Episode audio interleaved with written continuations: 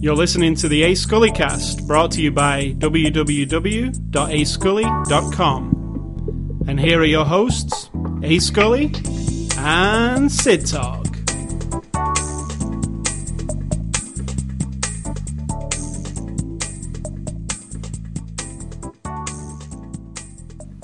Okay, it's October the 13th, nearly Halloween. And this week, we uh, this is off topic of the podcast, but on topic because it's about movies. We actually watched a bonus movie this week, and that would be The Cabin in the Woods. Right. What Um, about the before the after the show discussion? This is it. I just uh, I'm off the cuff in it. Okay. So, um, Cabin in the Woods, uh, new movie. Well, newish, new old movie. It was filmed in 2009, but just released on Blu-ray. Uh, we watched it this week. Horror film, perfect for the Halloween season. How did you find it? I just loved quickly, it. brief. I loved it. That's it. Yeah, but um, it's the, it's the kind of movie that you shouldn't know much about. No. So it's a good job we're not doing a whole thing on it. That's why I just said I loved it. And- that's it. But if you like the horror genre, I think you might like it. And I differ with you because I think some people who are really devoted to horror genre will think it's just a piece of shit. Some people. And some people will be like us and be like, "That's awesome." Yeah, I highly suggest getting it. You can get it everywhere you want, anywhere now. It's on Blu-ray. It's on all the digital download places. I found it all over the place. So um, I liked it. You can uh, watch it. It's I was fun. ready to hate it because I thought, "Oh god, It's the perfect another one." this time of year type of movie. So uh, Like you can't compete with Cabin Fever. Is that what it's called? yeah. Cabin Fever with its like weirdness and grossness and then I thought, well don't do another, you know, don't try. And I was happily wrong. Yeah, it's a good movie, um, but don't look what it's about. No, no, no, just no. just know if you like a horror film or that kind of film, watch it and then make your decision. Make your decision, But don't yeah. don't look what it's about because I didn't do that and neither did you, and that was a good thing. Yep, I was it's one glad. of those movies that you shouldn't look into first. So um, it's Saturday, October the thirteenth, two thousand and twelve. This is after the show number two hundred and forty-five. The movie we're going to be looking at this week, oh, after the show, is a movie review podcast where we review a movie every week. And this week's movie is Rock of Ages on Blu ray. It's a 2012 movie released on Blu ray uh, this week, actually, the 9th of uh, October. Um, now, there's two versions of the movie on this Blu ray disc there's a PG 13 theatrical cut, and there's the R rated extended cut. We watched the R rated extended cut. We do know the differences between them. Might discuss that a bit later, but there is a PG version and an R rated cut. And Mr. A. Scully, why do you always choose the extended version when you're watching a DVD or a Blu-ray? Just, I like the extended. Uh, funny thing is, sometimes the extended version is not the better version. Now, I've seen people who say, I really loved such a movie, um, but then I watched the extended cut and I hate the extended cut. I like the normal cut. What's an example? I don't know, and that's why I said such a movie. So, um, the it sometimes is a bit of a decision for me when I'm looking at a menu and it says, "Do you want the theatrical cut or the extended cut?" I feel in my heart I want the extended cut, but then I also feel, well, the extended cut might just be all the shitty deleted scenes stuck back in the movie that the director didn't like in the first place. They just did that for value's sake. Yeah. So it might be a shittier version of the movie. So I, I don't know. I'm kind of torn. If you've seen the movie before, do you always want to see another version? Or do you want to see it the way it was originally? Uh, both, but but I will. Yeah, if I saw it on the theatre and there was an extended cut, like The Master, for instance, what we just went to see, if I'd seen the theatre version and it said, "Here's a new extended cut with 20 more minutes," I'd definitely want to see the 20 more minutes, Right. um, or watch the deleted scenes. So, um, yeah, it's uh, got an extended cut and a theatrical cut, both on the same disc. There's no tagline. It's from our friends at Warner Brothers. And Sid Talk, you're going to give us the synopsis of Rock of Ages. It is basically, very basically, musical that captures the ups and downs of being like a rock god person of the 80s. you know, like the essence of the rock music scene on Sunset Boulevard in Hollywood, and then of course the kind of not even not in a serious way, but sort of like the flip side of that, like what it's what it created either in those people or in real life, what it creates when you become so mega famous and like Based on the Broadway musical Yeah. of the same name, um, which was highly successful, still running. I think I would rather see it in the theater, in the as a play, to be honest. So on to the movie. Um, I knew this was a musical from the start, and this movie makes no bones about it being a musical. No. It opens with a musical number and continues with musical numbers the entire two and a half hour almost duration. That doesn't mean there's no dialogue. There is dialogue, but I mean, it's it's the type of musical where people will start singing, uh, looking at the camera and sing, right? So if you're not into that kind of thing, maybe it's not your movie. I'm not a uh, musical Me fan uh, in any way, shape, or form, apart from there's one movie which I'm going to recommend this week that I actually found a really to be a really good musical because it had a very good story and the songs fit perfectly. Now, Rock of Ages, what I can say about it, and I had no preconceptions. You know what? All I knew was Tom Cruise was in it. That's the kind of the. Uh, in summer, when it came in the Yeah. theaters, I knew that Tom Cruise was in a uh, rock movie. I didn't actually know it was a musical at that point. I thought didn't it was like Rockstar or something, like a like a drama about a rock star, which is not what it is. So, um, it's. Let me just preface: it is like a fun musical. Like, it's not serious. It's not Dreamgirls. It's not. It's a fun kind of take on a musical, right? And if you're a heavy metal fan or whatever, I think you might despise it actually, because I feel, and I liked this movie actually. I thought it was really fun, and partially because of a couple of performances that actually. Um, but I think overall, and I think like if I have any problems, I'll start with these problems. The the the female and the male leads are horrendous in my opinion. Yeah. They sing horribly, they act horribly, they kind of cheapen the whole thing. Absolutely. Um, now, uh, the Julianne Hough, the main uh, girl, I can I can't even listen to her sing. It's so bad. I mean, it's not bad. She can sing well, fair, enough, but she's got that horrible, like a Minnie Mouse kind Yeah. of uh, Betty Boop kind of uh, delivery to the songs. Like a Debbie Gibson, but cranked up. yeah, to exactly like Debbie yeah. Gibson, who it does have an involvement with this movie, funnily enough. Um, so not, yeah, not surprising after we saw her on The Apprentice. So it is like, yeah, it's like that, and I don't like that. So what it does is it kind of puts that like glee, fame, Absolutely. kind of um, vibe on top High of the movie. Musical. High School Musical, that kind of cutesy kind of, oh, you know. So that I can't abide. It makes me feel sick to my stomach almost. It's um, That's a bit harsh. no, it's not harsh. It's just Well, how I, harsh. it's just how I feel about that type of Makes you sick to your stomach. it's just an expression, but saccharine, um, you know, it's it's yucky to me. It's like it's too. It's not, you know, the rock people who made the music, the real songs that permeate this movie. It's so far removed from them. This uh, Glee type thing that's inserted on top of here. You know, that's the part I don't like. But then, I do like some of the songs when the stars are singing. Actually, when Tom Cruise is singing, when Catherine Zeta-Jones is singing, uh, when Russell Brand is singing, they they do a good job. Whereas the two leads who are actual, I thought the guy wasn't as bad though. yeah, but he's still very just into Kelly kind, when he did kind of thing. ro- um, I want to rock. That was the best one because there's you, there's a lot to hide behind in that song. Do you know what I mean? Like it's See, kind of bigger problem, than Problem to me is I never bought him as a rock dude. He, he, Yeah. when, when he's a boy band dude, that looked perfectly It right to me. So when he was trying to be the rock dude, I kept looking at him thinking, he just looks like a boy. He's not like a rock dude. Like, Russell Brand looks like a rock dude.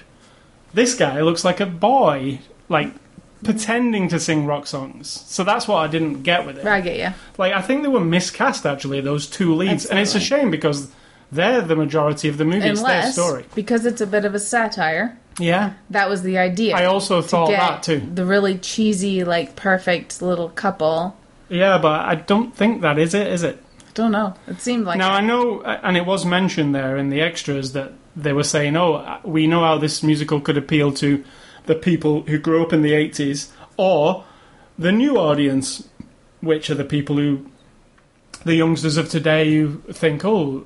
I've seen these 80s rock videos. I wasn't around, but it looks cool. and they love Glee, And they love Glee. yeah. And they might have, it might just have been a, let's inject all that together. And the, I, I watched some YouTube videos of the actual Broadway performance of, there's some music in this house. Uh, the Broadway performance My of, uh. Right. I watched some YouTube videos of the Broadway performance of uh, Rock of Ages, and Oh, yeah, right. and yes, it, it is like the movie. It is cutesy and uh, very greasy. Is it okay? Yeah, you know. Okay. So okay, they went for that vibe, but then again, they also try and instill some like adult themes and some darkness and stuff. So it it kind of feels like this weird mishmash. Yes, the mishmash. That's my least favorite thing about. Are you done? No. Oh, go ahead. So um, that's what I disliked. That those two, and it's unfortunate because like she opens her mouth on the bus on the way. I mean, the the movie opens with her traveling on the bus to Hollywood, and she starts singing Sister Christian on the bus. And as soon as she opened her mouth, I was like, okay, this is a musical. We're probably going to sit through, what, 15, 20 songs maybe during this movie. I hope that she's not all of them. Unfortunately, she's not all of them. Um, but, and this is a missed opportunity in my opinion, and something that I think they should have done here. Now, the real bands of this era who lend all their music to this uh, musical never get, even though some of them are in the movie as cameo appearances and stuff, I would have used those people also. I would have had them as performers in the bar. I would have, you know, even if they were just in the background or something. I think they missed an opportunity to have the real music. And they did have the real music ever so occasionally. But it seemed to me they were more fascinating. It'd be more funny if they had the guys from Journey singing a song from somebody else, as if they were like an up and coming band of like Yeah, just something. dudes, and they get up there and do a cover of Journey, but uh, they're actually like uh, Def, Def Leppard. Leppard. Yeah, it, it seemed a missed opportunity. I mean, yeah, they played a couple of the a couple of the real songs ever so occasionally, but like, and I. And what I liked about this movie is th- this is a problem I have with musicals in general, is I don't really want to, I don't want to listen to a load of songs while I'm watching a movie. yeah. Um, I like songs in movies, like actually, um, you know, soundtracks of movies where they use the right piece of music at the right time. I think it's very powerful. But this kind of, you know, let's stop and sing a song now. Um, I don't like that kind of vibe. But in this movie, I found cleverly whoever wrote the musical overall. The lyrics to the songs fit the Absolutely. story. I mean, I mean, they probably they already have the lyrics to the songs, then write the story around the songs, but they were perfectly Yep. placed. And that's the idea of an actual real musical Yeah. is that the song is the dialogue. Right. It's not just a song performed plunked in the middle of a movie. It's like it's dialogue between two people. It's a person's inner dialogue with themselves so that you learn more about them or you get more of what's Exactly. happening. Yeah. So in here, you know, the you know the songs always fit because I was always listening to the lyrics. I, I already know the lyrics because they're all songs that you already know, right? So, and I'm applying it to the movie, going, "Oh yeah, it's exactly what is happening here." So I like that because it's. I know that's what you're supposed to do in a musical, but it definitely fit it. Um, and then the elephant in the room, as you would as, as I would say for this movie, is um, when I get to the cast, I guess. But it's for me what makes this whole movie is Mr. Tom Cruise. Um, I feel like Let me just say what you said while we are watching the movie. And you don't speak like this. nor- You don't ever speak like this. You said, he's one brave son of a bitch. I, al- I also said I, I don't think I've. uh, There was a moment in the movie where Tom Cruise was doing something, and I thought to myself, I never thought I'd ever see that on the screen. Tom Cruise doing that in that kind of character. It just seems really, Also, yeah. It's just the appearance it's just that. very bizarre. Like so, Tom Cruise plays this rock star guy, Stacee Jaxx. Um, I see it. You know, Tom Cruise is he, he sticks to certain roles, right? We're used to him in certain things. You know, action, Mission Impossible, and that kind of thing, like an action dude, or Risky Business or you know Top Gun. He sticks to a certain thing, and then occasionally he breaks out of the mold. Magnolia being one, um, all, almost like he was channeling the Magnolia dude here slightly. A little bit. Yeah. Um, you know, it's a similar vibe. Uh, and then, you know, so I go on IMDb this afternoon uh, after we've watched the movie, and I say, "What people think of Rock of Ages? Is it popular? Did people like it?" Yeah, there's a big, big, you know, thing of people who like it, and then the whole message buzz took over with people saying, "Tom Cruise, what a dickhead! I hate Tom Cruise. Yeah. He ruins this movie. Why is Tom Cruise in this? Scientology, Scientology. Tom Cruise is an idiot. He's mad. Blah blah blah blah blah." He only did this because he's mad now, and that's he can actually pander to his own feelings. It is a little bit self-serving for all of them, I have to say. However, and I don't think he's he didn't make the movie for me. I'll say Catherine Zeta-Jones almost made it for me, and she's not even in it that much. But um, what I think when I'm watching him is, first of all, I can't ever, no matter what he's in now, I can't stop l- seeing him as Tom Cruise anymore. He's got that sort of thing in my mind, good or bad. So I'm watching this and I'm thinking he plays this, you know, overly famous, worshipped rock god guy.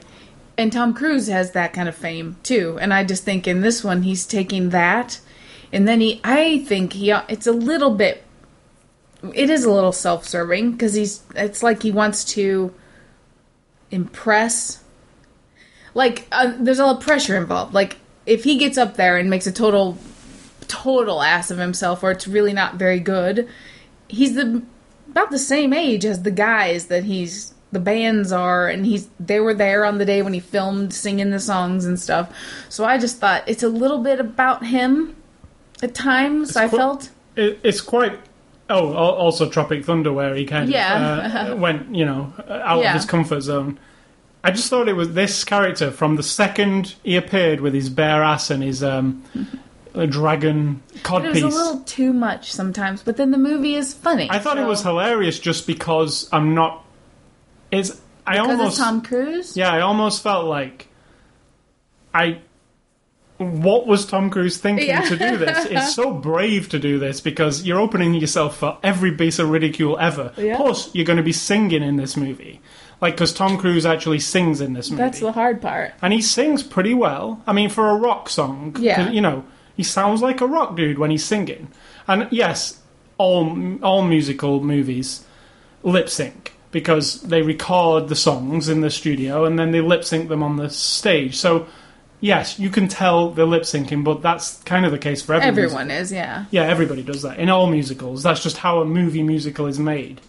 Um, there is a new movie musical, Les Miserables, the new version of it, where they go- is a movie where they're going to, for the first time in movie musicals, sing live while they record it instead of recording oh the sing the part uh, when they're in the scene Yeah, right. like they're doing normal dialogue Yeah, like a normal Broadway play. technology surely these That's days go- that that is apparently the first one to do that, so you won't get the lip syncy type deal. But Tom Cruise did an awesome job, I think. i think so I bought him as this odd rock star, you know, who's lost touch with everything.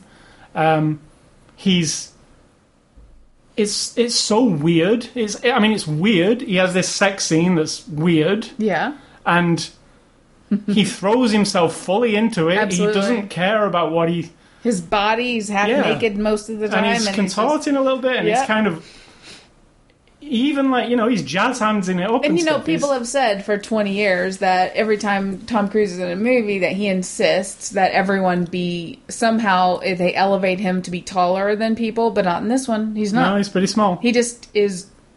You know what I mean? Like you think people, you know, you hear all these rumors and shit, but in this one, it's like he is him. He's he's like stripped.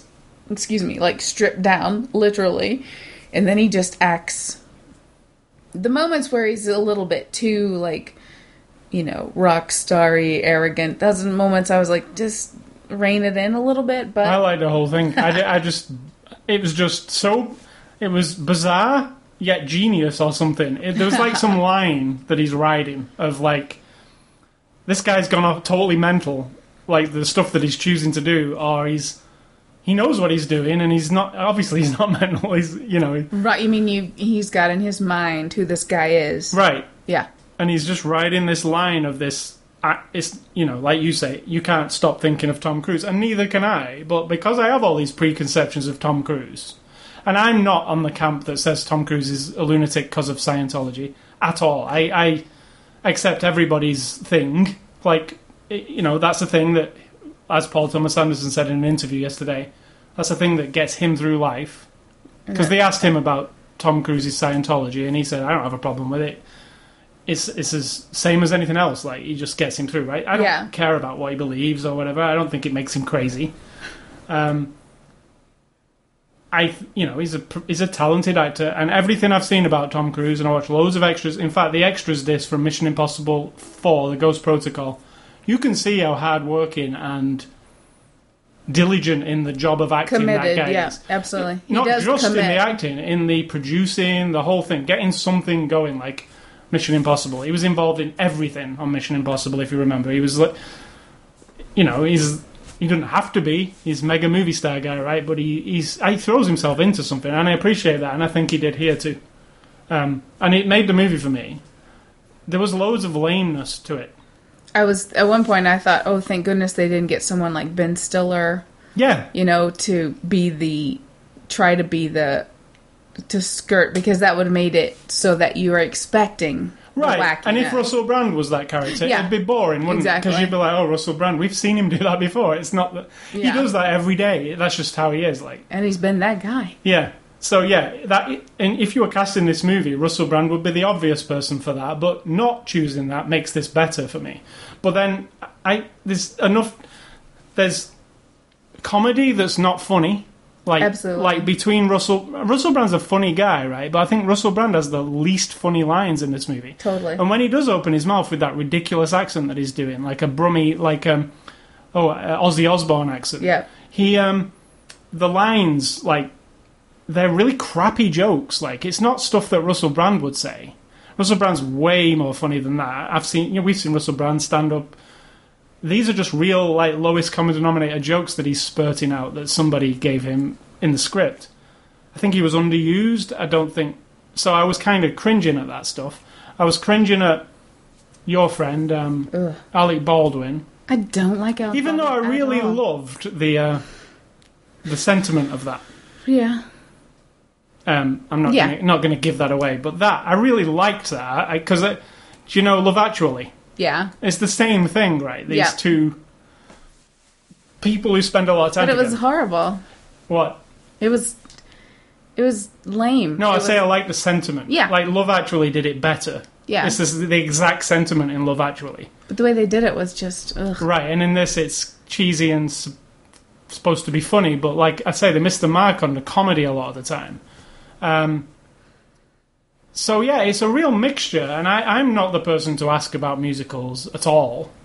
I don't sit through musicals. I'm not a Glee fan. I'm not, you know, I'm not waiting for the next Broadway play to go and see it. I don't care less about them.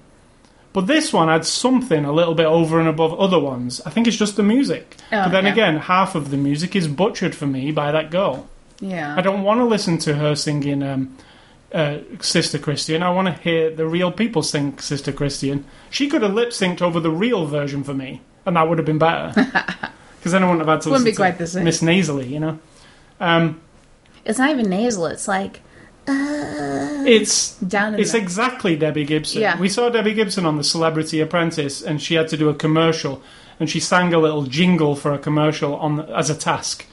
And we looked at each other and said, "Is she It's doing like, that on purpose?" I've got to sing this song. Yeah. I've got to do like Yeah, you've like done that. some helium or some shit. And Yeah. so this girl sings in that tone the entire time, and it's it's just off-putting to me. I can't deal with it. And and there's really extended, long songs Yep. with her that she sings for eight, nine minutes, and you're like, okay, could we have Tom Cruise singing some more? That's what I was like. So, or Catherine Zeta-Jones. and you know, there are I loved peop- Catherine Zeta-Jones. yeah, she was good. And there's people in this in the uh, movie who sing songs who shouldn't really be singing songs. Paul Giamatti, for one. I'm, I'm glad they only give him a few lines because you know he, And Alec he Baldwin. did sing a little bit, but then I was like, yeah, that's probably about as much as I could take because yeah, he's he's not a singer. no. Um, so it's a weird movie for me to review. It's really weird. It's not my thing at all. But overall, you enjoyed it. It I think I smiled the entire time because it's fun. Like that's the pro- that's the thing with it.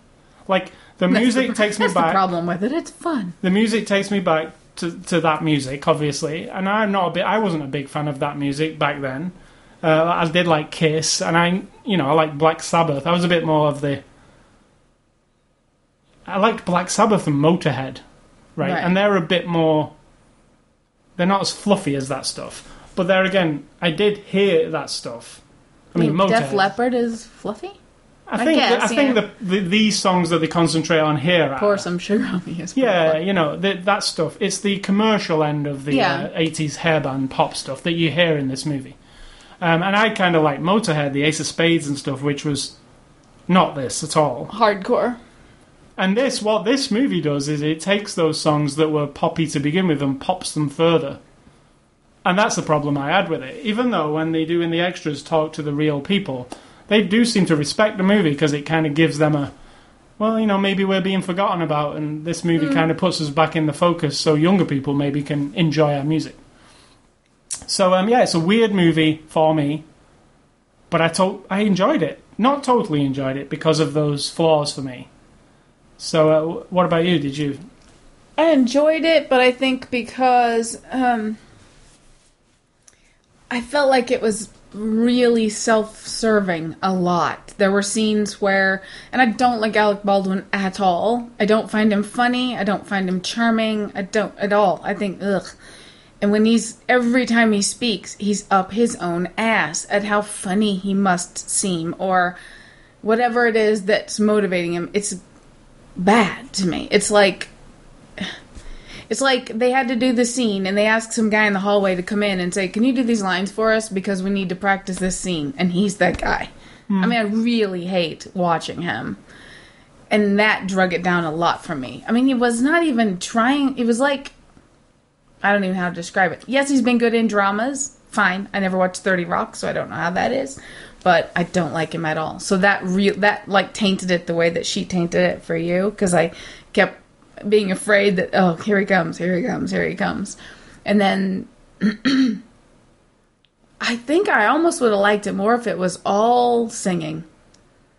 Just I mean- singing the dialogue Yeah, well, songs. because there is there are that type of musical right not as well. not singing dialogue actually just songs to further it all along not not evenly like we wrote some dialogue and put some music to it i mean make it find songs that fit every single scene and go from there because if you're going to be making fun of a genre which i feel like this is sort of no, I don't feel that at all. I feel like it's a I tribute like. to that genre. oh i disagree i feel like it was more like taking the piss a lot time. of times no no i don't mean of the 80s i mean taking the piss out of musicals a lot because like Dreamgirls is a kind of musical that it all seems classy and and this? and all that, and then this one it's like A comedy in the music musical. store they jump up on the thing and she hits the sign and all that stuff. It's It more just like seems Grease than Dreamgirls, right? even Grease, it is what it is. Like, it still sort of like respects the fact that it's a musical. This one sort of like is making fun of it being a musical. So I enjoyed it. I had fun. I just could have clipped out a whole bunch of it and been happy to have all the music scenes, of course. I actually think at almost two and a half hour running time with the extended cut, um, it's probably half an hour too long. though. and it felt like a long one. like, Like, the end part did. there are movies that we love that are three hours long, and you go, "Oh, that seemed like it only lasted." I think like hour." the third act of it, where they're trying to um, conclude the what's happened, which actually is nothing when it comes down to it, no, is a bit long-winded for what it really is, and that could be because we watched the extended cut. The theatrical version might actually be better in this case. I also got a few um, just glimmers in my brain of Coyote Wild, Of what? Coyote Ugly. That's what it is. Where I got the girl's story, Right, where yeah. she's from a small town and she comes and she wants to Not be a that singer. not that that's a musical. No, I'm just saying that theme, and then there's music songs Right. that you know, and I got, oh, I don't want that, and that kind of uh, put a bad stain on it for me too. But um, one thing I must say about it, about how um, a good thing, a good point on it, is how um, amazing the cinematography was. I thought it was like lit really well.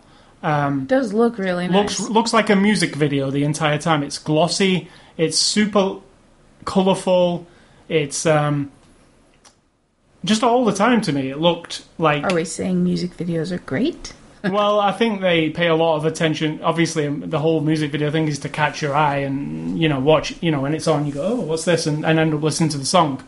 Um, and I feel that this looked the part the entire time. It, you know, the scene in the strip club Yeah, is it was so choreographed, and the camera moves and the it was really good. the lighting That's my favorite song in the whole thing. They did a lot of lighting in time to the music. I noticed on a lot of the scenes. I thought that was really well done, like a stage show, like it should be, because it is that, right? So that was one thing I really liked about it. Um, on Blu-ray, sounds, you know, this movie lives or dies by how good it sounds because it's all music, right? Yeah. It needs needs to get you going, sound like you're in a concert. It does, like it, it's surround sound. It's uh, looks really good. Um, like you say, some of those songs, like the one that you really like from the guy, you know, yeah, it feels like you're in the crowd with him. You know, it's all around. It's Yep. uh, it's powerful. Like so, yeah, I, I like that. Um, just quickly on the cast because we've talked about a lot of them. Tom Cruise, great. Stacee Jaxx, Russell Brand, underused. very. Alec Baldwin, you don't like him. I have no.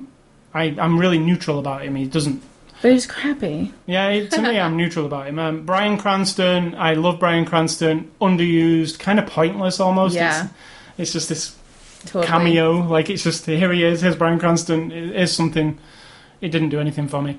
Julianne Hough, the main girl. Um, you know, I'm, I was trying to think who is she and why is she like? Why are we bother about who, who is she? Is Yeah. she is she um, a newcomer? Is she what is she? Well, she's been in several things. I've just looked, but she was in Dancing with the Stars on TV.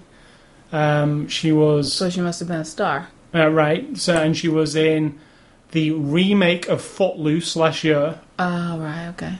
Uh, she's in the next Diablo Cody movie called the Untitled Diablo Cody, Cody movie. So there's no, ti- but she's not got a long thing going on. Like I was like, why is she super famous? Or why?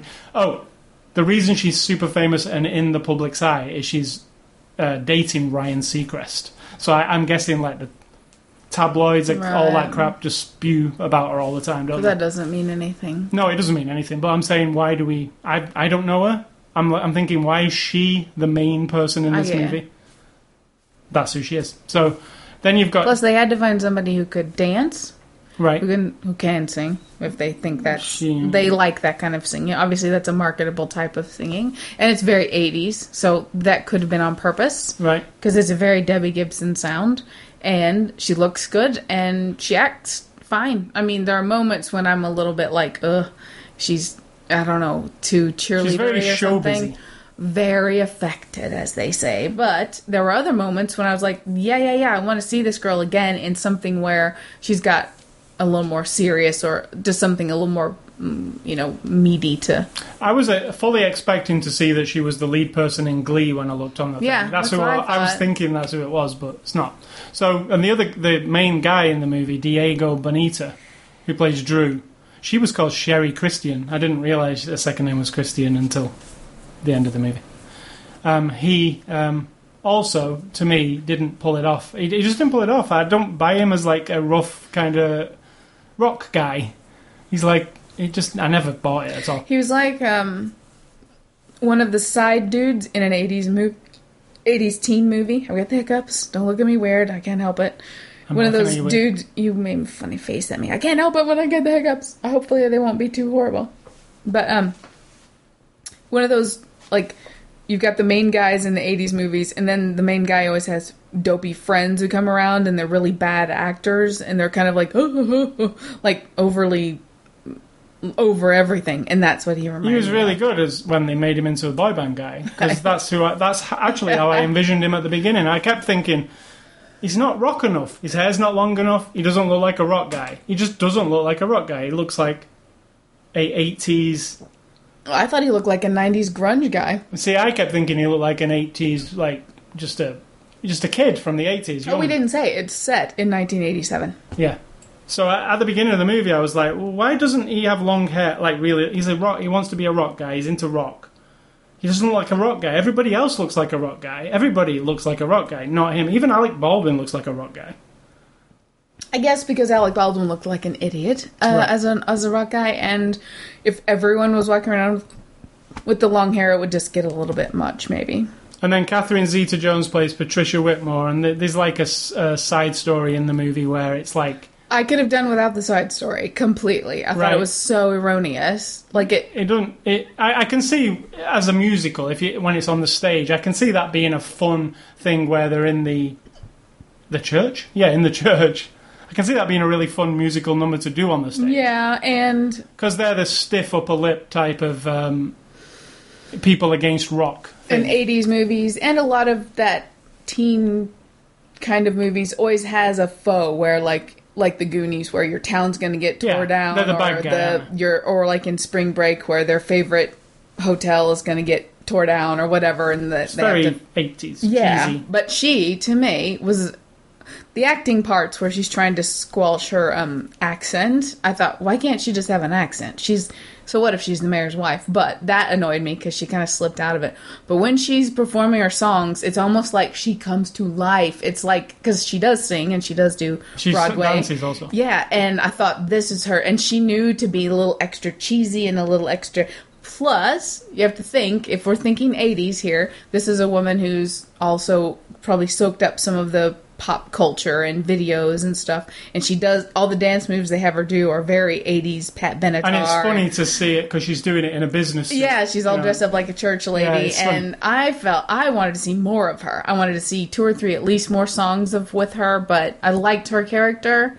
I just wish it had been folded in there a little bit differently. Like maybe she could have been the mayor herself instead of being married. It to seemed the mayor. pointless. The um, Yeah. because you know having Bryan Cranston as the mayor and not yeah, obviously. Well, the point was he wasn't really. She was in charge, right? Yeah, But and he had this these issues yeah, yeah. of not wanting to be in charge, right? So that's the that's the funny thing. But it's I'm, I'm thinking it's it's probably funnier in the musical. I'm thinking they cut it down, like made it less than what it is. Yeah, and it just isn't developed enough to make you. You know, they want to make the business in threat, or you know, it's threatened, and and it wasn't enough of that. It wasn't enough of that whole story. It was all about Tom Cruise's character and the girl, and you know, I would like to. And then the Rolling Stone story comes in there too, and I thought just too much going on here. And then finally, Paul well Paul Giamatti plays Paul Gill, uh, the sleazy um, uh, agent of Tom Cruise. And it's perfect as a sleazy agent because he kind of looks like a sleazy agent always to me. And then Mary J. Blige plays Justice, and she's uh, she's obviously a singer, so she's perfect. Yeah, she's the wise sort of woman leader person. Yeah, Um, so yeah, there's a lot of people here. Some sing, some can sing, some can't sing. I, I think they all do a good, you know, yeah. good job. I just feel like on a lot of the, the movies like this, sometimes when someone famous like Tom Cruise does their scene and it isn't really 100% great, that no one wants to tell them. Like Right. he's the one who's going to know and he might fix it himself, but these other people, I'm a, I think sometimes a director might not always have the nerve to say, "Okay, let can we, you know, can we try that one more time, Mr. Giamatti?" You know, he might but although he was fine, but I just got that vibe sometimes. Well, I, I didn't. I've not seen a clip from this movie ever, a trailer, no nothing. Right? I just knew it was a musical, so I assumed everybody sung right. And uh, I was nervous, to be honest, about Tom Cruise. I was like, okay, I've not really heard Tom Cruise sing. He's gonna sing, and I'm thinking he's probably he's the main guy in this movie. He's the big star guy. He's probably gonna have to sing full songs on his own. And when he started approaching the microphone, I was like, oh, this if this is bad, this movie's kind of over for me. Is because that's I have to buy that, and I did. So that was good for me, like because I didn't expect. I mean, he's not great, but like you said, No, but he it's really the, pull- he pulls the it off. rock kind of thing. yeah, it's not like hard singing. But when you're listening to him, he sounds like Tom Cruise talk like it's his voice. Yes. There's no mistake. But that also helps. sure. Like I didn't want him to do an impersonation of Dee Snider or something. Oh yeah, no, no. I wanted him just to be Tom Cruise, but sound all right, and he sounds serviceable. It's not Yeah. the greatest thing ever, but it's not. It's no way bad. It's just he can sing. You know, it's. I'm sure he went to lots of singing lessons to Oh, uh, seems like the intense kind of guy. Yeah. pull that off. Um, so this is directed by Adam Shankman, who we've also reviewed. Uh, he also did bedtime stories with uh, Adam Sandler. He did The Wedding Planner, and he also did The Pacifier with Vin Diesel. Oh my god, these aren't great movies. No, bedtime stories I quite enjoyed, to be honest. I don't like um, it wasn't Adam Sandler in general, but it was all right. But I liked his sentiment. It was did. weak, as you know, it wasn't. The Pacifier is pretty bad. yeah, The Wedding Planner, I don't think I saw it. neither. Um, but yeah, I like the direction here, though. I think he. It felt to me like I was watching a big elaborate musical, and I liked how it was filmed. Like I say, it was like the musical numbers come off like a big music video, and they're glossy. They're they're everything you want. They've got flashing lights. They're you know, I feel like I, it's almost like I'm watching a stage play, but you know, That's Tom what I Cruise is liked about particularly the church scene because it really got me in the mind of wouldn't this be awesome in a theater? and and it looks good here with the added bonus of being able to move your camera around and see him from the right, side and above. Yeah, but in essence, they were just doing the scene with a bunch of pews, and That's why I could see that. I that Yeah. was one scene in particular that when it came on, I was like, yeah, I can imagine this on the stage. That'd be an interesting, f- fun kind of production, you know. And some of them, you know, obviously it's on a stage in a musical. It's easy to do a rock concert style scenario because that's actually what you do. well, but you have to have a stage on a stage. yeah, you do. Or you don't. or you don't. Or well, you, do just have a because part of the players are audience members, so you have to have a place for the audience and a place for the stage. When I looked at some of the YouTube videos of this actually being done on Broadway, where somebody had sneak a camera in, and it was it was very elaborate. It looked like Oh, a sure. movie. I mean, it's it's not like roll on wooden looking. How long has it been since you've been to a play? I, I when I was at school, I went to see a lot of ballet with school. right? They took us to see ballet and um, and e- even at the Manchester, you know, the big Yeah. where the stars will be doing the ballet. This would have been about 30 years ago. Yeah, and it, and now it's like I did see a, a couple of clips from this, and it looks really expensive. Like, Yeah, I've been to small theaters, little tiny theaters where they like a little community theater, and their sets are amazing. Like they've figured out the way to get sets looking awesome, painted beautifully, and they're really elaborate in terms of like we have to swap from we're right now we're out in the barnyard and the next scene we're gonna have to be in the grocery Yeah. store and as the actors talk and do their dialogue there's no more like yeah there's no more like dim the lights No, shuffle no, no, shuffle shuffle Yeah. it's like it's re- and it looks real it fills the stage and everything looks so So I think i would this love would. to see this on Yeah, I think this would be possibly better on the stage with a, you know, whoever did. I don't know who did it. The original cast or whatever. You know, like I, I it was it was popular. So yeah, it was popular for a reason. It's still on Broadway, right? So, yeah. Um, so yeah, it's directed by that guy uh, Adam Shankman. Who, yeah, those aren't the best uh, movies ever. Um, I think possibly think this is his best one out of those. out of those yeah Yeah. Um, so DVD extras here are Blu-ray extras, and they're actually quite good, even though there's very little of them. But first, you get um, Rock of Ages: Legends of the Sunset Strip, and Bret Michaels hosts it, and that's the worst part of it. Bret i'll Michaels say hosts. i've met mr michaels some time ago Did he speak like he did in, the, in this? Um, no he was wasted it was after concert to which i won tickets on the radio once a long time ago like 25 years ago when, at the height of their fame but for some reason they were playing in hannibal missouri which is not a huge place. But um, we, we got backstage passes went backstage. I was with my college roommate at the time. And um, he proceeded he came straight up to us and went up to her and started to pull the front of her shirt up. And he had like a pen in his hand and was kind of like hey let me let me sign your shirt or whatever he was doing and pulling her shirt up off her t-shirt you know? And she's like whoa what are you doing? Because she like hates any of that we were going because we thought it would be hilarious because we didn't like it that kind of music so and then he kind of stood yeah, there you for a went to see Ratt, rat and poison right? together Right, Rat Poison. yes so that was my encounter with bret michaels Right, and he he's done a lot of VH1 Yeah. shows, and this um, could be a VH1 show. This featurette. It's a 30-minute featurette. It so- does look like something they would present. It does. So they might have been presenting it to promote this movie, right? Sure. Um, so it's a 30-minute documentary thing, It was good.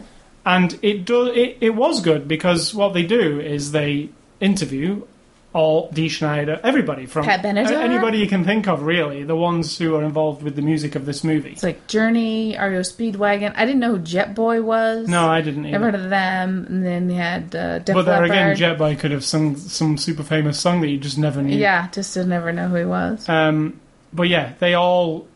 It's a, you know, they ask them a question, they answer it, and it's fun. Who was with Pat Benatar? Was it like her husband? husband? Yeah, yeah, it said it was a husband. Had his name.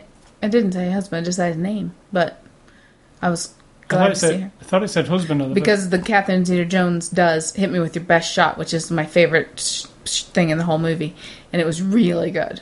I always love that shot, that song. Anyway, In fact, it tells you here who was on this. It was uh, members of Def Leppard, Journey, Night Ranger, Poison, and REO Speedwagon. Mm-hmm. Um, and Pat Benatar. yeah, and Whitesnake because Yeah. David Coverdale was in there. Um, but yeah, And more Warrant. more than what it says. and Warrant and the Scorpions. Yeah. And Styx. So they interview them and they talk about everything from the clothes they wore, how they come up with those styles, to how they wrote the lyrics to these songs, and not. That was another one though. Yeah, well, I'm kind of bunching yeah, these munching together. them together. Yeah. Because there's Rock of Ages, Legend of the Sunset Strip. There's the stories we sing, which is the same format. It could al- almost be part of it. It's just How they came up with how they came up with the songs, and you know, they're. Sometimes when sometimes I learned the other day that "In the Air Tonight" by Phil Collins, which I think is one of the mo- fantastic songs. Are you going to ruin it now for everybody? No. Are you going to tell us some horrible Well, thing about? you either what- like it or you don't. right? I've always loved it. I think it's a powerful song. And uh, Phil Collins, um, they was asking him how he came up with "In the Air Tonight." Still, after 30 years, yes, people are asking don't him. know, don't know why. Oh or it was an old interview I was looking at, and uh, he said uh, he just liked the way those the words sounded together.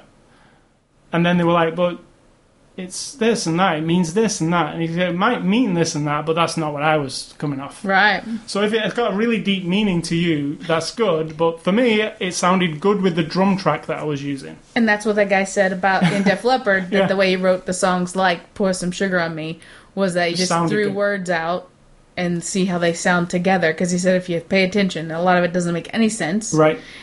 And that is true. But So yeah, some of the deep things you give to stuff might not necessarily have been what it was originally intended. Um, but they like that anyway. They're like, oh yeah, if you if it meant that to you, that's cool as well. it's like art. It's art, isn't it? It is. You take it on. If, it, if that song, if you heard that song like, you know, the day that your dude asked you to marry him or something, and it made it really romantic, then that's what it is. Like, Right. No one should take that away from you. So yeah, it's a thirty and then another forty minutes of interviews with these old uh, eighties icons. Uh-uh, they're about our age. I Yes, hate to break are. it to you. Bit, bit older. A little bit older, but not much. Maybe Um, 10 years older. And then you've got a featurette called Defining a Decade, hosted by Julianne Hough and Diego Boneta, which we kind of. Skipped. Um, but it covers each portion of the movie. They go from the hair, from the music to the hair. So it's how the newcomers to this genre see it. Um, and then there's a Any Way You Want It music featurette featuring Mary J. Blige, and there's a couple of music videos. And then finally, the best featurette on this entire Blu-ray. Oh my god. Why and how and We what, haven't figured what- it out yet. What is it? Well, the first time we got a glimpse of it was when you put that DVD, the Blu-ray in, and then all of a sudden this.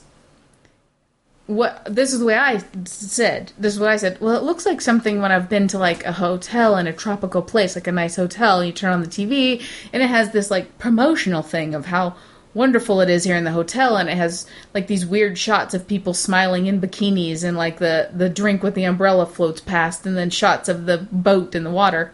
And that's what it was, and we didn't know why it was there.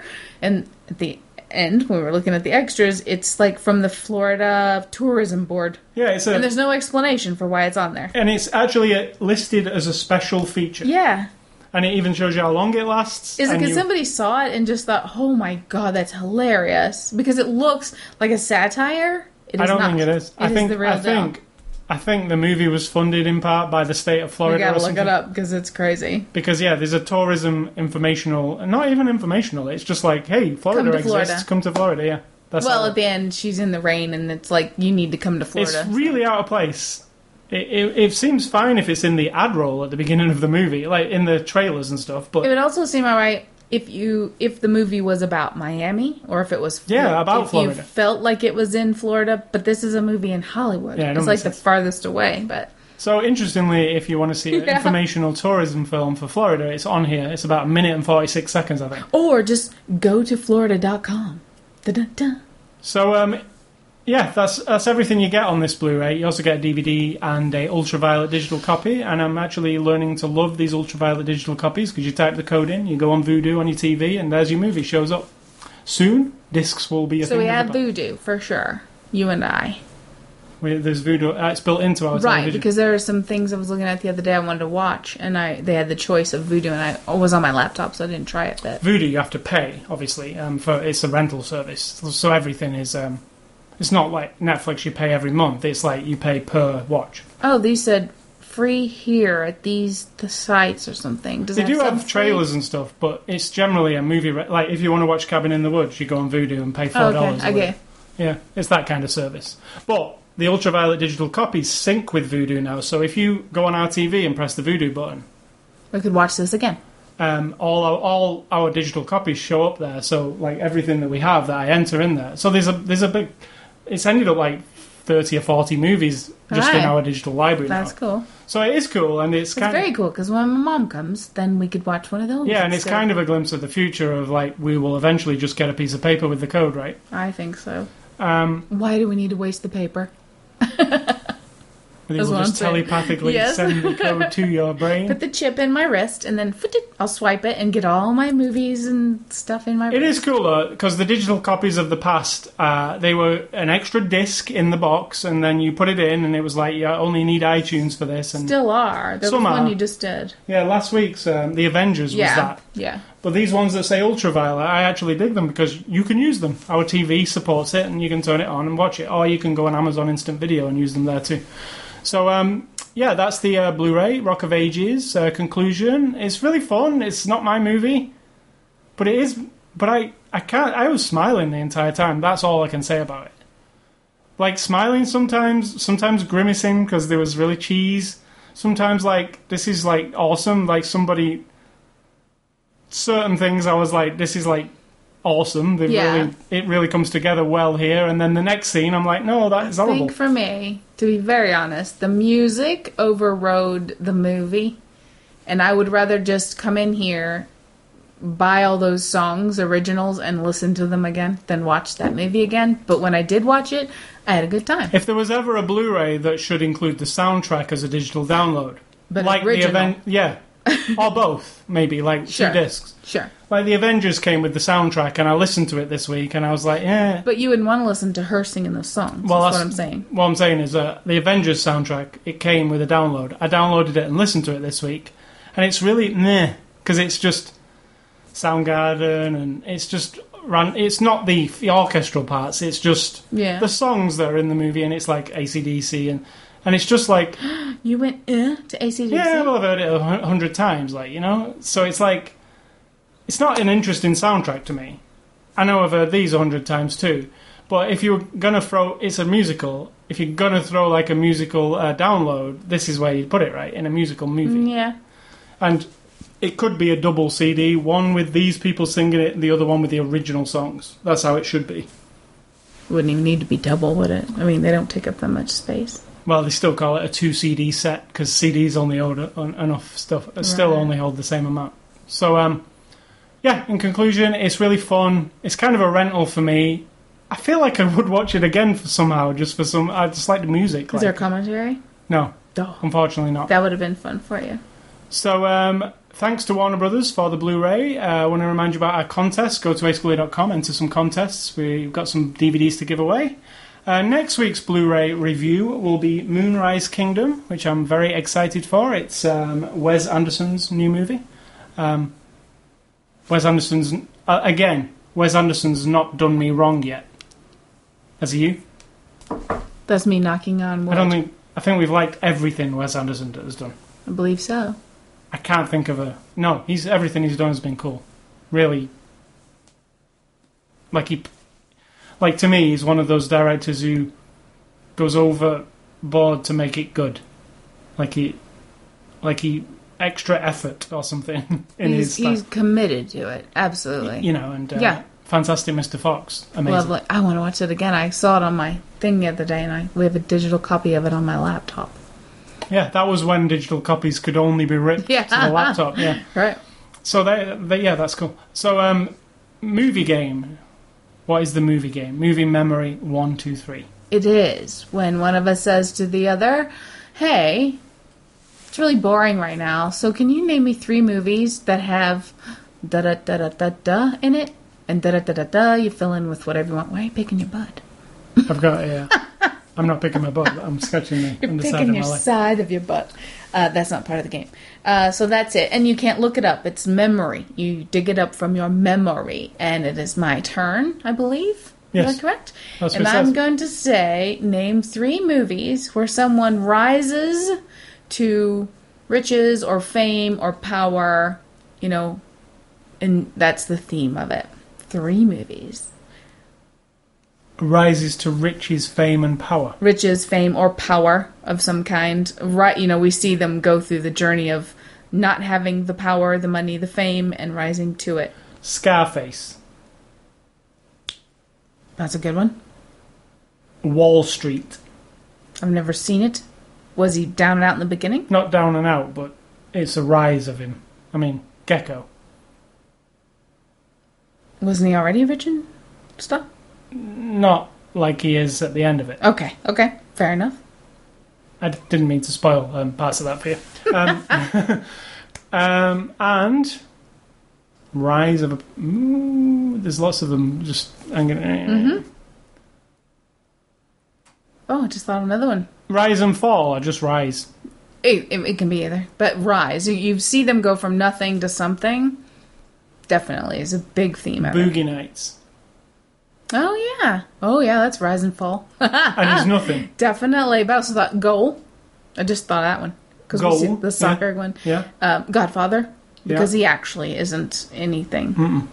Um, I had some others, but we did name. I think like them. Scarface is the ultimate rise and fall story because it's. he never falls though, does but he? it does this. well, it does this. It Yeah. does this. You know, an immigrant dude Yeah, and it's you know it's like I see it as I'm I'm doing a thing with my hand like a like a graph that graph. goes like this, and eventually and then it go you know, but it's it's this slow kind of you know those montage scenes of all the money just yeah, and then Breaking Bad. yeah. Well, yes, because he does Yeah. get a lot of money, and there's lots of them when you think about. You oh, know, Oh yes, so many in there. But it's a good theme to follow. All right, so movie recommendations this week. This is where we recommend some movies based on this week's movie or not. But mine are based on this week's movie.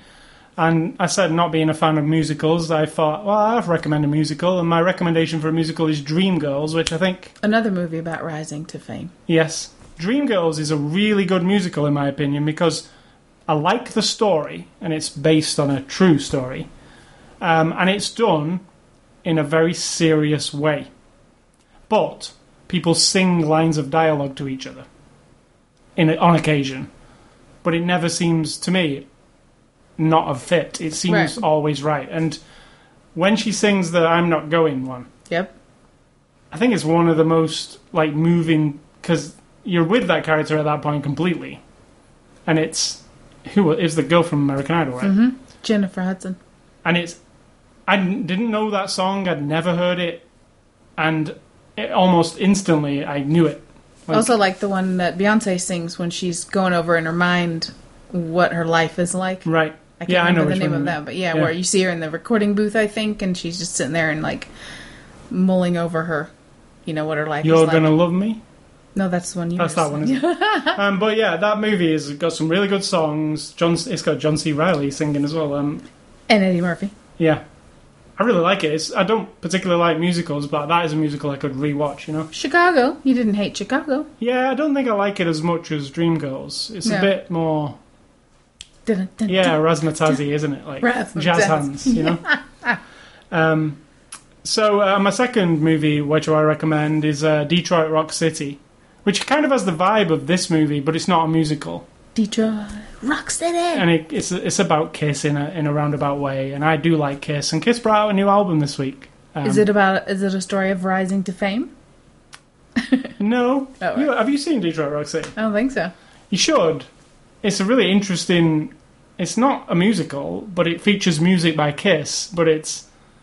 I don't want to spoil it because it's Yeah, really don't fun. spoil it, It's, okay. it's a fun movie to watch. Yeah. Um. So Detroit Rock City. Okay. And mine are because I was thinking of musicals that I do actually really love. And uh, Wizard of Oz, of course, comes to mind. And I thought of another one as well. Uh, Best Little Whorehouse in Texas, totally a musical. I've seen it on the stage, and I've seen it in. I've probably watched it a hundred times. I can't help it. I love it. It's weird and kitschy, and but that's a musical that I can totally buy. The song, the lyrics to the song, kind of forward, you know. Um, then not because it's good. Because it is not. it is not. But i don't know if it's as bad as people think because when i watched it originally i didn't love it at all. I mean i thought it was like oh yeah this is not great. But it's rock star with marky mark. And uh, one of them that i do like that's a rock and i was trying to think of rock band rock movies. And airheads is one of those that i think is totally underrated you know where they go to the radio station It fits with got- this because it's 18. it's got the mummy guy in it, but he's really good. What's his name? Brendan Fraser. I've always loved that. I've I've loved it. The first time I saw it, I was like, this movie. So it's like, it's a combination of like the original FM movie, and then you've got like the feeling of WKRP slapped in there. Pump up the volume. Then you got like I don't think I've ever seen that one. No? Um, that definitely fits there as well. And I just think it's a good little, you know, Wayne's World also It's not musical. fits there, and to me, of this, like. Because it does feature a lot of rock music, obviously.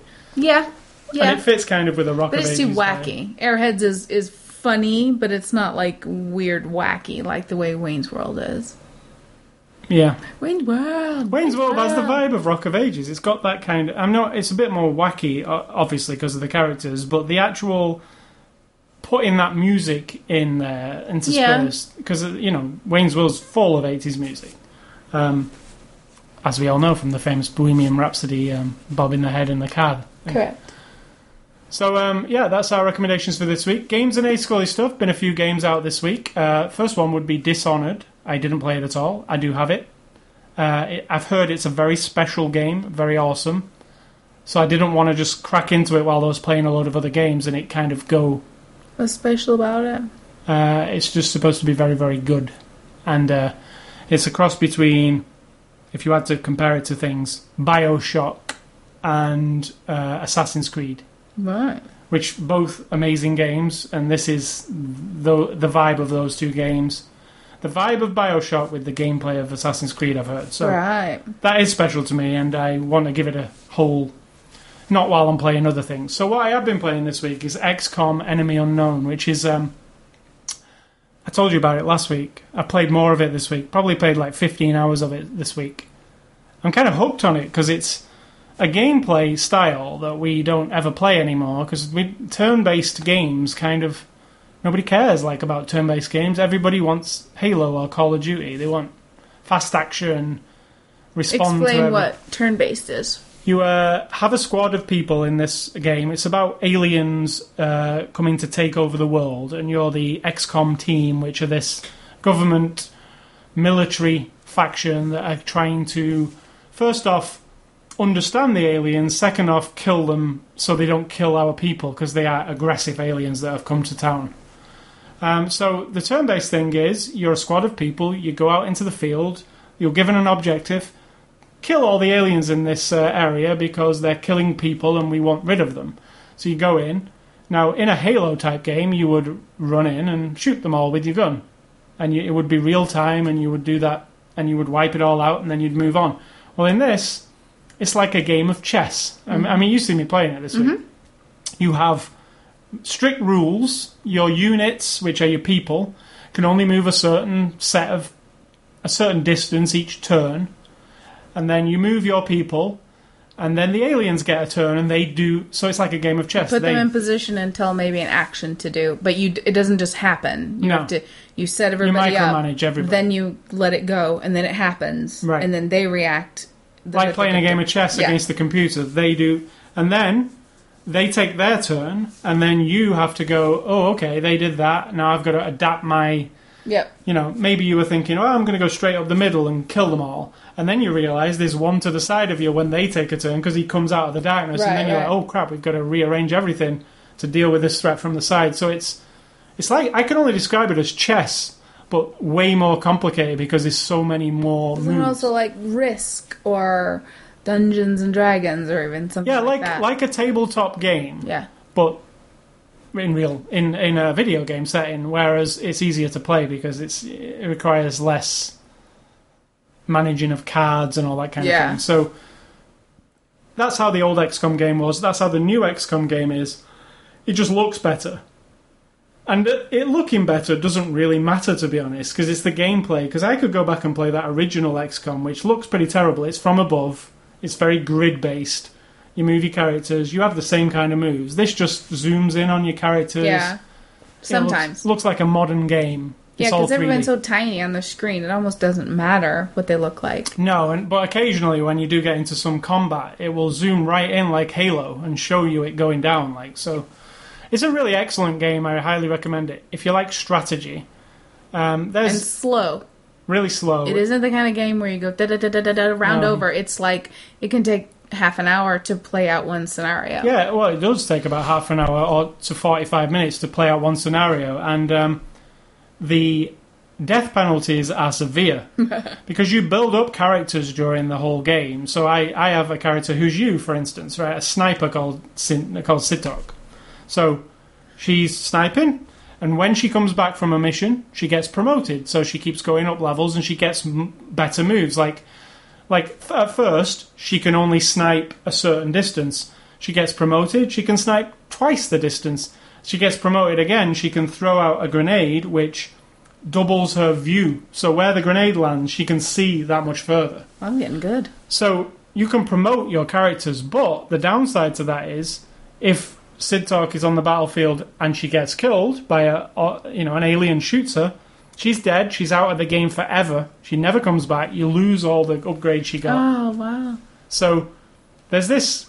You care about the characters, and you almost feel like I can't let anybody die here because I'm relying on them all. Like so, it's got this. It, it, it, you know, I, I say when you're playing the game, name the characters after people you know, Yeah.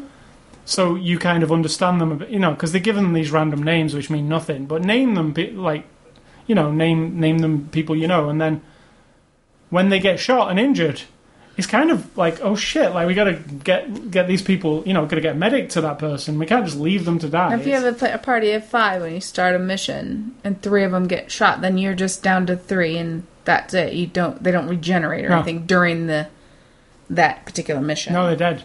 Right. They don't so when you go back, You have you to buy some more soldiers, Right. like hire some more soldiers. Okay. And they start off from level zero, so they're kind of weak. So if you've built this sniper up to like the top level and they're really amazing, they can fire really far, and you rely on them, and they die. Your next sniper might is a newbie, like a rookie, so it's terrible. It's almost like then you don't want to build anybody up. No, I do want to build people up, and I'd want them to stay alive. And you know, th- this week I've had missions go completely wrong, and everybody die, and I've just loaded my save I was because I'm gonna like, say, yeah, I can't deal with that. I can't lose all those people. I can't be dead. I'm your sniper wife. So that's XCOM Enemy Unknown. It's awesome. If you like strategy turn based, it's slower than your average game. I understand that. But if you like a game of chess or you like a Dungeons and Dragons, that kind of thing, you're going to really like it. Um, also, this week, and you can comment on this, uh, I played The Walking Dead episode 4. So, Walking Dead episodic game, it's been going for a while now. Episode 4 came out. You've never actually watched me play, or maybe you have a little bit. Just a tiny bit. But you sat for the whole four hours and watched the entire. Was it four thing. whole hours? It's four hours long. You watched the whole thing? I don't think it was. You didn't play for four whole hours. I remember. No, it was four hours. I looked on my timer. I think it was. Yeah, but that already had an hour added on. I think it was three hours for the game. I was watching. But anyway, I really enjoyed it. It's like um, it's a story. obviously I watched the Walking Dead TV show, which you say and they say, and when you're watching it, oh, it has nothing to do with it, but of course it does. It's to do with the comic. It's the same. It's the same world. It's the same thing that's happened. Generally, zombies and it's Uh, real life against a world where people now can, when they die or whatever, can turn into these zombie things. And it was. It's a good. um Now, when you say that the guy wrote it, who wrote Book of Eli, He wrote I this don't episode. think it was any more elevated than anything else. I mean, it wasn't that much more. It wasn't like, oh my god, that's a shocking, amazing, character-driven story or anything. It's just pretty obvious stuff, you know, people who.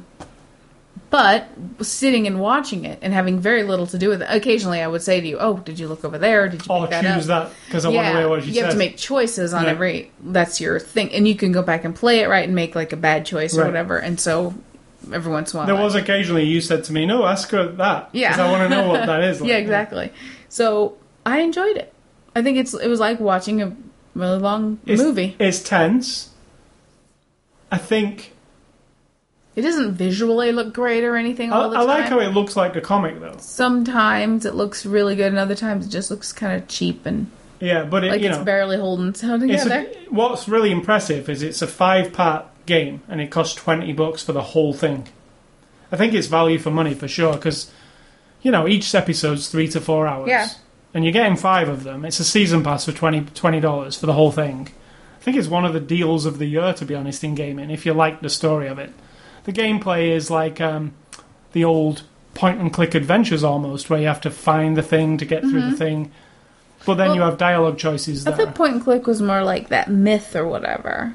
missed. Myst, where you click it and No, then you up Telltale, who made this, they made a lot of the famous point and click adventures of the 80s and 90s, like um, Monkey Island. The well, that was LucasArts, but there's a lot of there was a lot of point and click. You just mean click on things. they called point and click because they were um, PC games at the time, and you pointed and clicked and stuff. Like there's an Indiana Jones one, and you oh have to find a thing and then point on it, point to it, and then it'll put it in your inventory, and then you had to use it on a door or whatever. okay.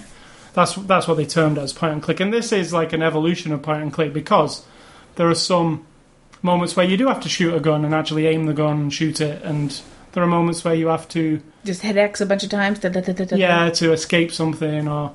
But I like the story, um, and I'm really involved with the characters because I've played the whole thing now. Like, and at this point, I'm very involved with the characters. Yeah. And the little girl character Clementine. It's amazing how when you're presented with choices, and she's not real or anything, it's just a game. I actually feel how I answer how I would answer as a morally in real life. To, for me, like I, as you see, I he gets a lot of opportunity to talk to Clementine, the main character Lee, and um, in the game when I play, I don't like to bullshit her and tell her everything's all right because it's not. But I don't like to tell her that everything's doomed either. I is I kind of a mid ground for me. Whereas Right. you can go either way, right? You can you can say to her, "Look, everything's fucked." Like we You can also do things that just scare her and make her feel right, and I try to avoid that Intimidated because she's a it. kid. Like I try, I try and treat her as I would treat a kid in this situation. So I find that interesting. That, and that's how I've chose to play the game, not like how I think. Oh, and I don't look at the game and go, "Well, that would be the cool choice because that would be awesome." Like I'll just ignore the kid and make her really hostile to me, and let's see how that goes. Because But yeah, you that- can start all over eventually. which I will. And on each episode, when it ends, then you get the next episode. Then you're left with what you le- were left with before. You don't get no, like the beginning of the game. Well, you were right because the Let's put it this way: uh, in the last episode where we just played, you could there was a character who you could make a decision about that would that would mean they either turned up in the next game or didn't in the next episode or did not. so your saved game from the last Right. installment. So goes I on. chose a certain thing, and that means that that person won't exist. But in if you the- start all over, which you Right. say you will after you finish them, then you can make every decision different Right. if you remember them all and or just see the some the same, some different. I would try to make every single one different just to Right. see the difference in. in Like, the because I'm outcome. kind of a nice Lee. I, f- I feel I try. You always and, play the games nice when you think about yeah, it. I try and be like nice, but then occasionally when people I know people are being dickheadish, I, I will tell them. Right. Now you could be the you could be the really horrible ugly Lee who is really a total dick to It'd be everybody interesting to see it that way. and a dick to the kid and dick to everybody. The thing is, you don't you don't feel comfortable with that. No, so I be Really don't. funny. It's because it's like uh, the dark. You know, when you the Star Wars games, you can play the light side or the dark side. I'd never play the dark side because I, I feel no, I'm not that guy. I- so yeah, I will go through and play a dark side version of this game where Lee is just a complete tosser and That could be interesting. everybody hates him and he, he's all, only for himself. You know, when you get the choice to give food to everybody, Yeah. just keep all the food in your pocket because you did have that decision. And the end, I mean, there's not an infinite number of endings, obviously, but the end I think will quite a- adjust. if you had to map it out on a whiteboard of all the decisions and all the consequences, th- it is a lot of things can yeah. But they could still funnel it down to only having like maybe four possible endings. and I, I can almost see in the episodes where they're starting to funnel things down, because they, they, there are really key moments where you can see it only can go one of two ways. Right. And if it goes one way, this happens. If it goes that way, the other happens. But previous to that, there was about ten ways it could go, but they just narrow it down to make it easier, I guess, because your budget has to be super high if you have to if you have to make ten different versions of something. Yeah. So they just try and.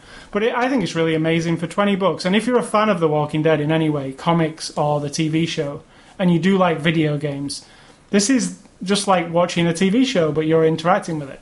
You know, I wouldn't like to do the interacting part, so I like watching you do it because Right. it seems hard to me sometimes. It is on occasion. There are some hard parts, and there are some. I got killed a few times, and it's just kind of sometimes fun to see see the lead character get killed, like really badly, you know. His entrails get pulled out. So that's Walking Dead episode four, and incidentally, Walking Dead episode three, the TV show starts tomorrow. So all Walking Dead, I can't wait. It's going to be exciting this season, I think.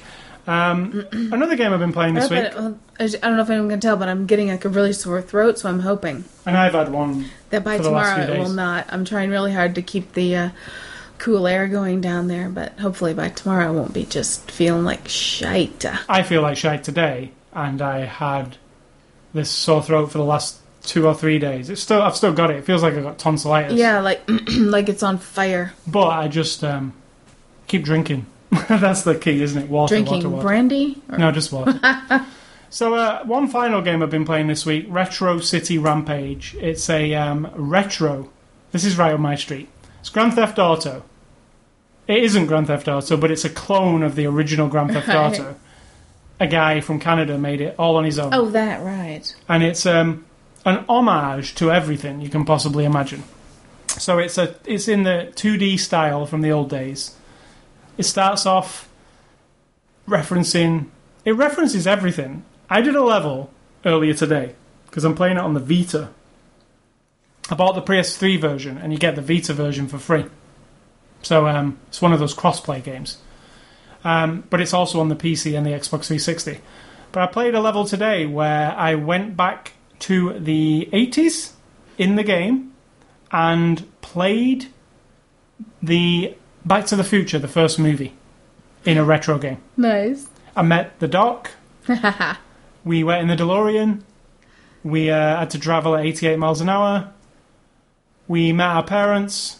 All that kind of thing. So Your parents or Right. his parents? Like Fly. Fly's parent. Well, he's not Fly. He's called. He's just you're called player in this game. You're the Right. player, right? So yeah, you did that. I've also done. I've walked into a room, thinking, "Oh, this is a place where I can go and get some stuff," and it's a whole level that just looks exactly like Super Mario, and you have to get to the end of it for no reason, just for the fact that he wants to reference Super Mario, right? So it's this game full of references. Some of the characters are people you might know from your favourite websites. Some of the Destructoid, Destructoid staff are in there. Some of the IGN staff are in there as players.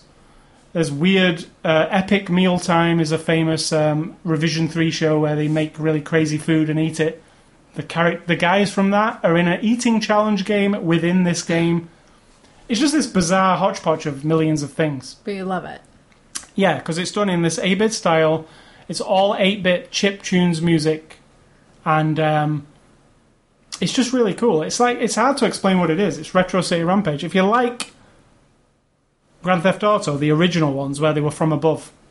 You will like this because that's what it is. But just throw everything else at it. Like there was also a level that was Metal Gear Solid, and it didn't go. It didn't say, "Oh, this is kind of like Metal Gear Solid." It said, "Hey, Snake."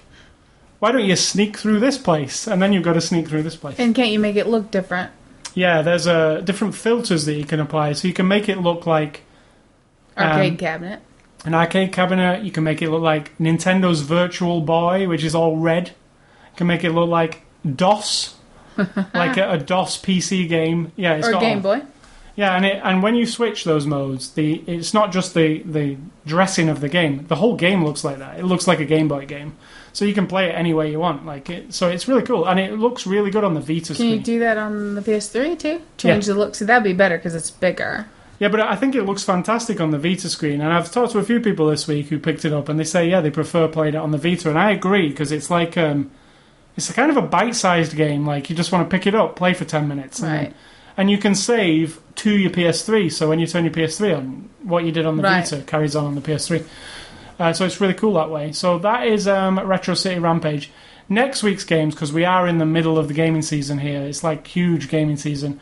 Next week's games, James Bond Legends comes out on Tuesday. I'll be playing that one, and Doom 3 BFG Edition, which is the remake of Doom 3 for the new generation consoles. Carmack's fully involved apparently, so I'm really excited to see what he's done because he's they've done all the graphics back up. You know, Were you excited about Doom 3 when it I love Doom 3 on the PC. It's fantastic, but it's like what six, seven years ago. It's never had a next generation console release, so they've redone it. Why didn't they just make a Doom, Doom 4? Doom 4 is also in the works. Oh, aye. Okay. Now they did some things with Doom 3 BFG edi- BFG edition. BFG stands for mm, Big effing ghost? Big Effing Gun because it's the big Oh, gun that right. you get in Doom 3. So. Ghost. so the thing about Doom 3 that people hated was it didn't have a flashlight. Uh, You could either fire your flashlight or fire your gun, ne- not both at the same time. Right. And some people said, well, if you've got a flashlight and a gun, you could fasten the flashlight to the gun. Why would somebody do this switchy mechanic? Well, the idea was to scare you because Yeah, you're not ready to shoot something when you see it in the darkness. Because Doom is notorious for the darkness and the lighting. Things jumping out. Yeah.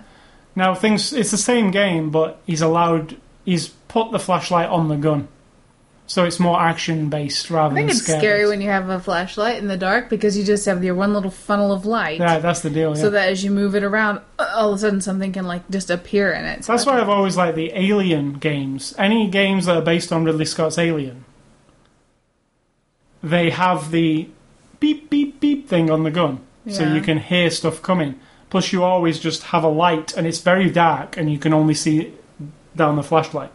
I think I'd have to turn the beeper off. No, the Drive beeper's amazing because it adds so much tension on uh, I know it would drive me crazy. because it's it's the Even exact in the movie in Aliens when she keeps saying "Bam, bam, bam," self destruction and then I was like I'm always like please turn it off. well that beeper on the guns in Aliens they use the exact sound from the movie and uh, it's so scary. You're walking down a corridor in the games, and then you see you see the beep beep real real slow like, and you're like, oh, it's quite a way away from me, and then it just starts beep beep beep beep beep, and you're like, oh fuck, it's on top of me, and I don't can't see it because I can only see with my torch, you know. So yeah, it's always it's a good element of uh, surprise. So that's it for this week, uh, and those two games come out next week. I'll talk about them on next week's show. So Sito, what's for dinner? What's for dinner is I'm not hundred percent sure yet. I'm not oh. particularly hungry, Oh, I am very hungry. but I will make you something delicious, and it's going to be very distinctly vegetarian. Is what I put. So we have like a cheeseless pizza by Amy's, which I know you love, and then I got some Oh, I do love that. broccoli stir fry vegetables that are always really good. Toss them around with you know onions and whatnot. You always like that. And I don't know, maybe because the last few nights I've I may do the same thing, like veggie burger, fries, and peas. Veggie burger, fries, and peas. But I told you I could always have that. you could, so 'Cause I do maybe like that's what you're gonna get again. I don't know, but probably the pizza and something to go with it. Um, then my advice for the day is, I don't know if it's advice, but it's what it is. I I have to read it.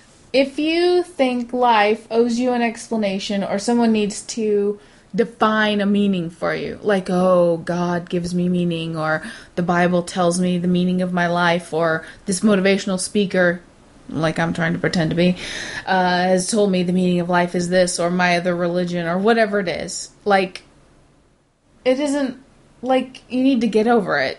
That's what I think because you, at you're the one who you can't count on someone else to make you feel important because that's bullshit. It's not anyone's responsibility or job or desire, to be quite honest with you, unless they're one of those doormat people pleaser types who are over the top people pleaser who think they need to sacrifice everything in order to make you feel good because I'm not one of those people and I don't like those kind of people around me all the time ever really but like I decide which people I'm around I was saying to someone, you know, recently, like, I don't spread my. They said something about having lots and lots of friends, and I said, oh, I don't have a lot of friends. I have like three friends, maybe four friends who I consider friends. I mean, I have people I've known. Yeah, not acquaintances. Yeah, but I've, I mean, I've had people that I've known for 30 years, 40 years, my whole life, who I don't even consider them friends necessarily, but they are important to me. But the people who are the people that I care about, and not only care about their welfare, but actually care what they think of me in some way, I have to give that relationship meaning. It's not up to them to make me feel good or make me feel like a good friend or tell me that I'm a good friend or tell me that you know validate all these things that I do or make me feel valuable in their life. It's that's my responsibility. So if I make myself available to someone and do something that is like, you know, to other people it might seem like generous or hard work, but you're doing it for free or you're volunteering or you're donating or whatever it is. And to other people it's like, "Oh my god, that's so awesome. I don't need that." Right. I want to know that I've done something that has enhanced this person's life even for 5 minutes or 2 minutes. And it does I don't need I don't need the like pat on the back. Um, I think that sometimes you get tricked into thinking you need that, and then you then it all falls apart because you're like, well, I did this and they didn't even say thank you. Like, it's polite to say thank you when someone does something nice for you and not just act like they're completely like, I don't care what you just did for me. That's not what I'm talking about. I'm talking about inside you. If you've done something that you think is nice for somebody, then shut up about it. Like, that's it. If you're doing it because you need acknowledgement, then you're not doing it for the right reason. You're doing it because you want someone to make you feel good. So, you know, don't count on someone else to give your life meaning. You gotta just do it yourself. And I mean anybody. No God, no politician, no children of yours, no parents of yours, or friends, or famous people, or authors, or famous sports people. I just want to uh, footnote to this what you just said. Uh, you don't have to follow Sid Talk's advice, by the way. don't feel that that's the only choice because you can do the other. That isn't true. What's the other true? What's the other thing? just the opposite of what you're saying. Rely on if other people. to, yeah, if they want to do that, they can also. I don't think they want to. I There are other choices. No, there apart isn't. from yours. No, I don't know what you're talking about. True. I do not know what you're referring to. Um, but this is my advice. So that's what I'm saying. And So- it's good advice. How can you argue with it? I'm not saying. I'm just saying this is. No, you're arguing with it. Yes. So. so thanks for. Don't apologize all the fucking time, people. I'm sick of hearing. I'm sorry. I'm sorry. I'm sorry. I'm sorry from everybody, anytime, all the time, in the grocery store. Ugh, I'm sick of it. If you do something horrible and terrible to me, then you can apologize. If you're standing 12 feet away from me in the grocery store and you never would have impacted my life whatsoever, do not look at me with big puppy dog eyes and go, "Oh, sorry, sorry, excuse me, sorry, sorry," because that makes me want to pull the display down on your head. Like I just get violently angry inside, and I don't know why. I'm just telling you. Again, these are Sid Talk's views. If you want to say sorry to people, you can also also. Ascully.com is not responsible for the views displayed. You can also say sorry to people if you like, but don't say it's a Sid Talk because she doesn't. Now, unless you do something worthy of sorry, you know what? You say it enough, it doesn't mean anything. You know, sorry is something that people say, like, I owe you an apology. Uh, I don't want to, I don't think everyone should feel like they owe people constantly a apology. Like, it doesn't make any sense. After a while, you're drained. You've got nothing left. There's no real sorry left. You've just given it all up, you know, for all the little shit. Okay, I'm That's going a dose of two. Yeah. Ah. Yeah, uh, so so thanks for listening to the show, and remind you about our websites, ascully.com, sidtalk.com. We are not sorry at all for bringing those to you. Um, you Hell can- no. You can catch us on Twitter, Facebook, Xbox Live, YouTube. The Zune Marketplace is the place you can get this podcast if you have a Zune or if you use Windows. The iTunes Music Store if you use Apple stuff, or just go to the uh, RSS feed He on says with disdain in his voice. ascully.com, click on the word podcast. You can use the RSS feed and subscribe using anything. Google Reader is my uh, subscription device of choice. Um, you can also email feedback to me at ascully at ascully.com. Don't email Sid Talk, don't say sorry, and don't email her either. And finally, stay classy, Mr. Tom Cruise. Classy performance? Probably not. By I- the way, The uh, metal codpiece from Tom Cruise was just the best thing ever. I, I need a screenshot of that for this week's review. by the way, uh, yet again, uh, one of somebody, it was The Simpsons, yes, The Simpsons new episode, makes fun of the Zune. Once again, people making fun of my Zune, and I don't like it. Of course they will. It's a, a de- it's a defunct product. You can't buy one anymore. But it's great. I love it. And I'm going to say think for yourself, unless you want to think like me. Because if you don't do it, someone will do it for you.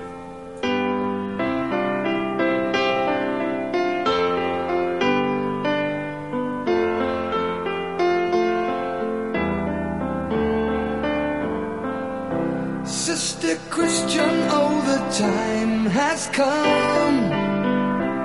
And you know that you're the only one to say, okay.